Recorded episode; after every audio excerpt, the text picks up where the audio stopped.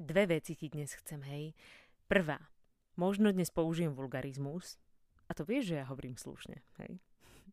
Druhá, neviem, možno si to aj kvôli tomu vypočuješ.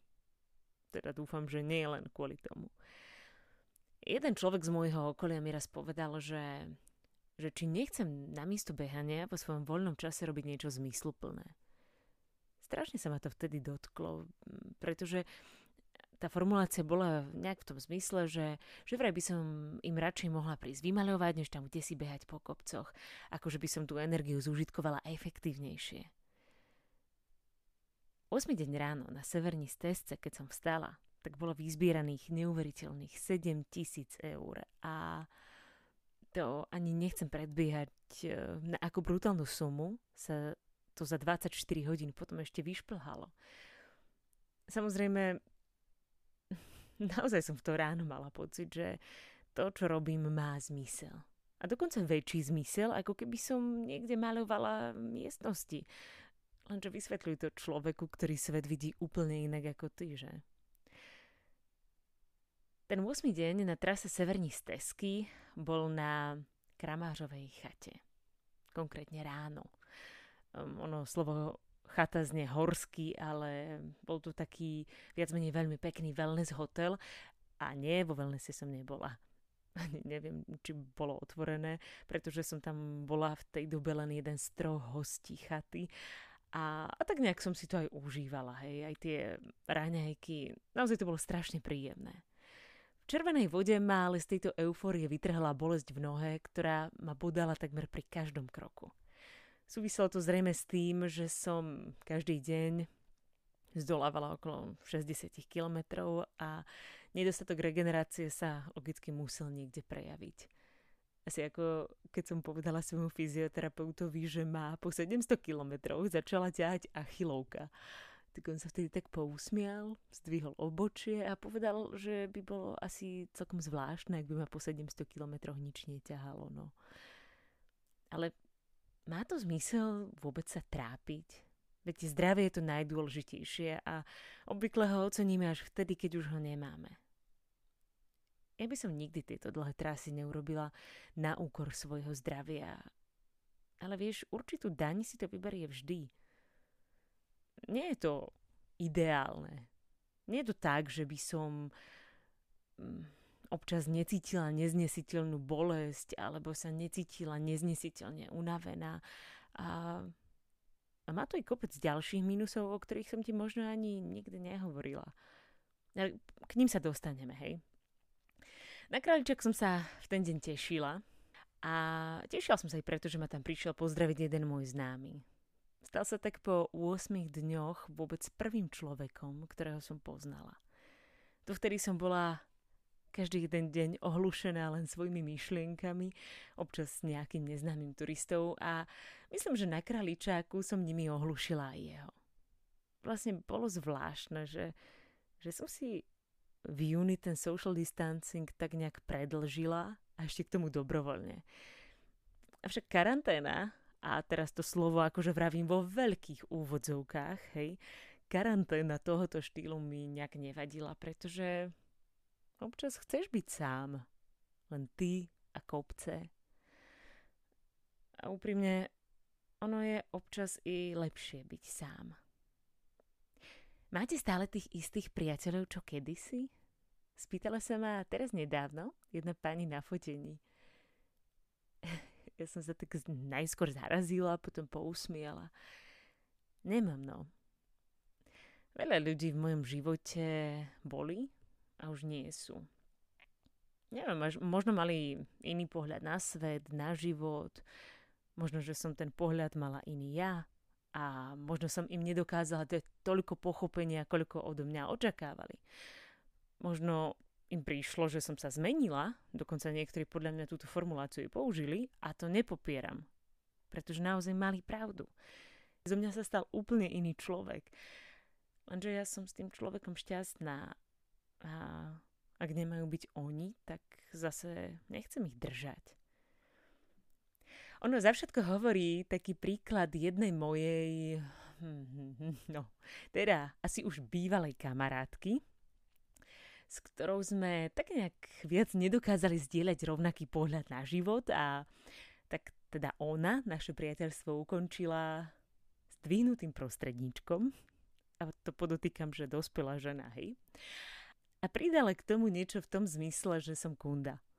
Hej. Pretože všetky Slovenky vraj sú. A áno, ešte teraz prehľadám na prázdne, ak som to slovo vyslovila.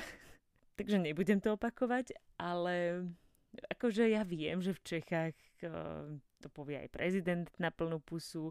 Honza dokonca vraví, že u nich na Severnej Morave je to v podstate označenie pre takú poriadne dobrú babu, hej. Ale ako ja keď to mám povedať, tak sa pri tom normálne osypem. Tak do istej miery rozumiem, hej, pretože keď sme sa spoznali, tak som bola holka, čo mala rada večierky, často ju na ne brala so sebou a ak by teraz mala so mnou niekam vyraziť, tak asi by to zahrňal Goretex, niekoľko hodín, desiatky kilometrov a kde tu je aj nejaké horolezecké vybavenie. Lenže ona odo mňa stále očakáva tú prvú variantu, hej? Tie lodičky, minišatičky a drink v ruke. Ale takýchto príkladov by som mala v podstate niekoľko, hej. Vravím si na čo, veď všetci to tak v živote máme, eh, že v určitej ére sa s niekým môžeme vzájomne obohacovať, ale potom, keď sa zo spoločných večerov stane len sprosté slovo a zdvihnutý prostredníček, tak je asi na čase ísť a nechať to za sebou. Niektorí ľudia nás rozdrvia egom, inokedy prekvapia svojou úprimnosťou. A potom zrazu sa zjaví niekto, ako bola pani Iva z Kladského sedla, ktorá ako by bola z úplne iného sveta. Doteraz si nesom úplne istá, že či neexistovala len v mojich predstavách, lebo takýchto láskavých ľudí som stretla v živote naozaj veľmi málo. Pohostila ma v malej pohraničnej horskej chatičke tak, ako to neurobili vlastne ani mnohí moji dlhoroční priatelia. A rozprávala tak nádherne autentické príbehy, že som normálne ohúrene sedela celý večer a dívala sa na ňu a počúvala ju. Bola srdečná, no tak správne úprimná. Hladila prerastené šteniatko dalmatinca a varila v malej kuchynke, kde hostila turistov len výnimočne. A tú výnimku urobila aj pre mňa, aby som mala kde poslednú noc prenocovať. A rozprávala o všetkom možnom, o uzavretých hraniciach počas prvej vlny, o tom, ako policia a vojaci trávili celé dni, ale to ti radšej porozprávam osobne. Rozprávala, čo všetko sa deje na takýchto miestach a ja som len sedela a nepýtala som sa. Odpovedala som, až keď chcela vedieť, že čo si dám na večeru. Čokoľvek.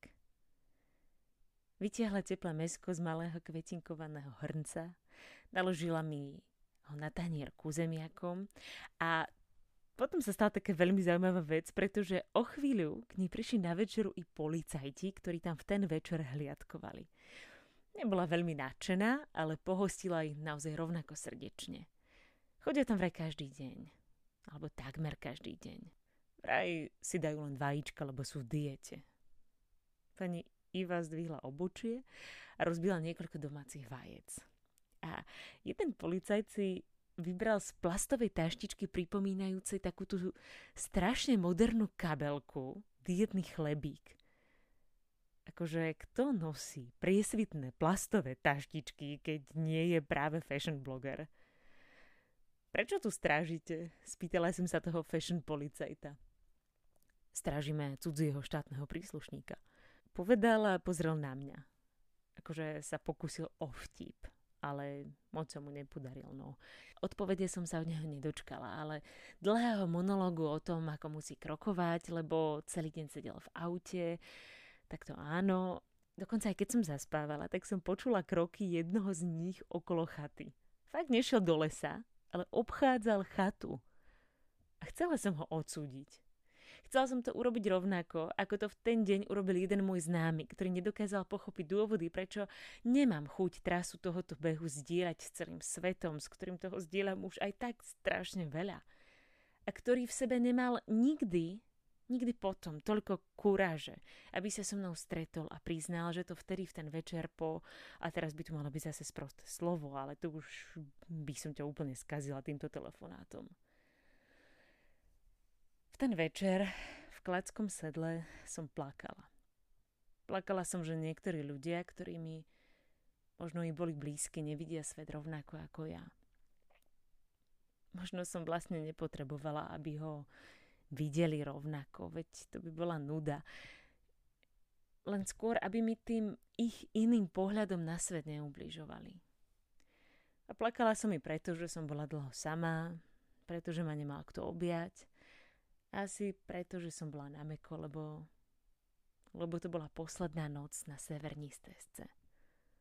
Ťažko sa to priznáva, ale nevieme sa dívať na druhých bez debilných otázok a s pochopením na tých, ktorí sú iní neuváženými vyhláseniami, hejtovaním či ohováraním stežujeme druhým ľuďom cestu vytrvalosti a berieme z ich odhodlania tým, že nevieme pochopiť ich inakosť. Ok, menej vznešenie som to vtedy povedala, bola v tom viac cítiť tá úprimná horkosť a asi aj úľava zároveň. Nikdy som ale nepochopila, kde sa v ľuďoch berie oprávnenie rozdávať odsudzujúce pohľady a nie je to zďaleka o prostých slovách. Oveľa väčšia vulgarita je nenávisť. Dovnútra druhých ľudí však nevidno ako, ako do tej plastovej tašky. A tak je ťažšie rozlúsknuť jeho obsah. Vieš, ak by nás mali dlhé trasy niečomu naučiť, tak určite pochopeniu. Tomu, že nie každý chce maľovať miestnosti, že si na to kľudne vieš niekoho i zaplatiť. Že všetci žijeme, chvala Bohu, iný život. A že každý z nás je rovnako božský ako pani Iva, ktorá mimochodom všetky peniaze, ktoré zarobila za moje jedlo a ubytovanie, venovala na zážitkovú terapiu onkologických chorých detí. Len každý z nás má individuálny prístup k tomu, ako to vie, či nevie podať a asi by sme sa mali snažiť zdokonalovať túto schopnosť. Nepôjdeme všetci rovnakou cestou. Je to nemožné. Najhoršie však, čo si môžeme myslieť, je, že nás niekto chce trestať tým, že robí veci inak a byť ním posadnutý natoľko, že si ho trúfneme odsudzovať. Tak sa hovorí, že ten, kto ťa dokáže zastaviť, ten ťa ovláda. Je to veľká myšlienka, ktorá pripomína, že Múdrosť sa nepovyšuje, ale ego áno. Tak čo? Sme toho schopní?